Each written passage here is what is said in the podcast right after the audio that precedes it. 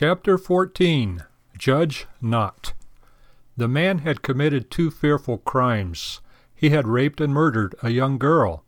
One person, sick at heart and revolted by the crimes, spoke of the guilty man as a horrible degenerate. Someone murmured, Judge not. It isn't Christian to judge. Was this statement right, or was it satanic? Jesus declared, Do not pass judgment, so you may not be judged. For the way you judge, you will be judged, and with what yardstick you measure, you will be measured. Matthew 7 1 through 2, Berkeley version. But Jesus Christ called the scribes and Pharisees hypocrites, whited sepulchres, and much more. He called Herod a fox. He never hesitated to speak out sharply and with judgment. The prophets and apostles also spoke often with clear and sharp judgments. Were they wrong?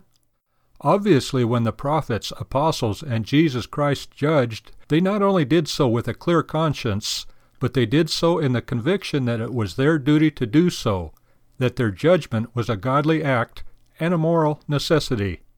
But this is not all. By their public judgments, they were inviting others to make similar judgments. When Jesus called the Pharisees hypocrites, he was plainly marking out Phariseeism as hypocrisy for all his followers, then and now.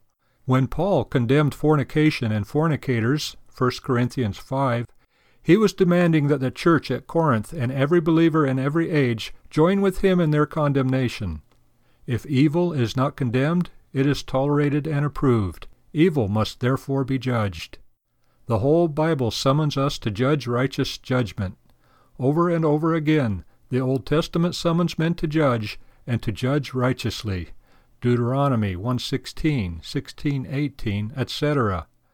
Jesus Christ himself declared, "Judge not according to the appearance, but judge righteous judgment." John 7:24.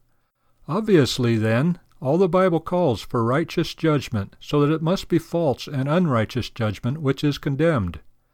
We are not permitted to judge by appearance, or by our own feelings, likes, and dislikes, but only in terms of God's law. We cannot judge a man because he has a wart on his nose, or because we dislike the way he parts his hair. We must judge a man if he is guilty of violating the law of God. The way you judge will be judged, Jesus said.